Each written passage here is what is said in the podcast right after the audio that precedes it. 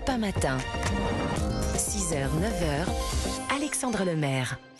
La une de vos journaux de ce mardi 25 juillet, c'est avec vous Alexandre et votre revue de presse. Une fâcherie à la une de vos journaux ce matin. Le patron de la police, il fâche la justice. Aujourd'hui en France, feuilletonne son interview choc hier du grand patron de la police en soutien à ce policier de la BAC de Marseille soupçonné de violence sur un jeune homme. Avant son procès, la place d'un policier n'est pas en prison. Voilà pour les propos du directeur général de la police nationale. Colère des magistrats, voilà des propos sidérants abonde côté avocat le président du Conseil des barreaux et voilà Emmanuel Macron percuté par la colère policière puisqu'à Marseille et maintenant ailleurs même la grève du zèle dans les commissariats se poursuit. La police serait-elle au-dessus des lois se demande Libération qui estime que le patron de la police attaque la justice. Savoir ce policier en prison, cela m'empêche de dormir. Voilà ce que déclare le patron de la police. Eh bien, c'est en fait l'état de droit qui empêche la police de dormir, commente Libé, qui publie également des révélations sur la mort de Mohamed Bendris et l'éborgnement de son cousin, probable victime de tirs des forces de l'ordre à Marseille. Je cite toujours Libération. Le jeune Mohamed, 27 ans, présentait une contusion au cœur. Il a vraisemblablement succombé à un tir de LBD, lanceur de balles de défense en marge des émeutes dans la nuit au 1er, du 1er au 2 juillet dernier.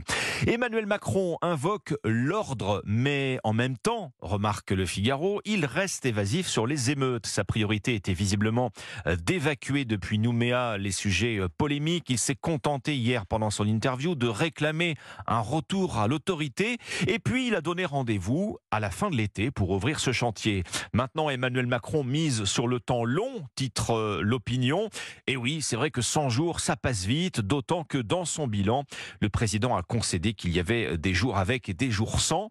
Rendez-vous donc à la rentrée et d'ici là, bonnes vacances. Le ticket de caisse, il arrive au bout du rouleau. En voilà un joli serpent de mer. Mais cette fois, ça y est, on tient une date, nous confirme la tribune. La fin de l'impression automatique du, ticket de caisse, c'est pour le 1er août, Lucas Courtin. C'était l'une des mesures phares hein, de la loi anti-gaspillage votée en 2020.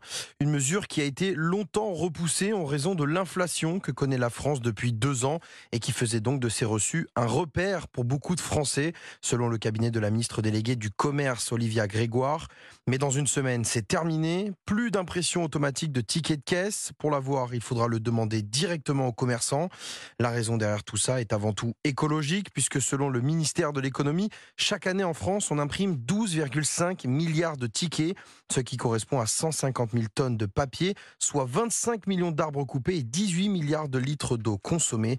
Des chiffres impressionnant que le gouvernement aimerait bien voir réduire, même si ce n'est pas aussi simple, car selon certaines associations de consommateurs, les Français semblent encore y être attachés. UFC Que Choisir et Famille Rurale aiment à rappeler que le ticket est avant tout un outil de gestion du budget familial pour de nombreux ménages et qu'il permet aussi de vérifier l'exactitude du montant de la transaction.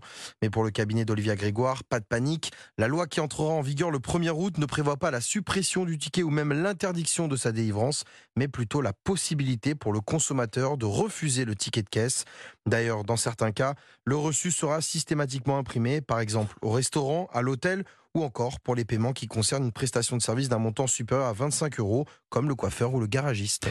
Le petit oiseau va sortir sur Twitter. C'est la fin du petit oiseau bleu. Et oui, remplacé par cette lettre X à la une de la tribune. X, c'est le pari risqué de l'homme le plus riche du monde, Elon Musk, pour relancer Twitter. X, symbole de ses ambitions illusoires pour ce réseau social qu'il aimerait bien transformer en appli à tout faire. La cerise sur le gâteau, nous livre la tribune, eh bien, c'est le fait que bon nombre d'entreprises bannissent en fait les sites en X de leur réseau, tout simplement parce que X est associé au contenu pornographique. Voilà pour l'essentiel de ce que vous retrouverez ce mardi matin dans vos quotidiens.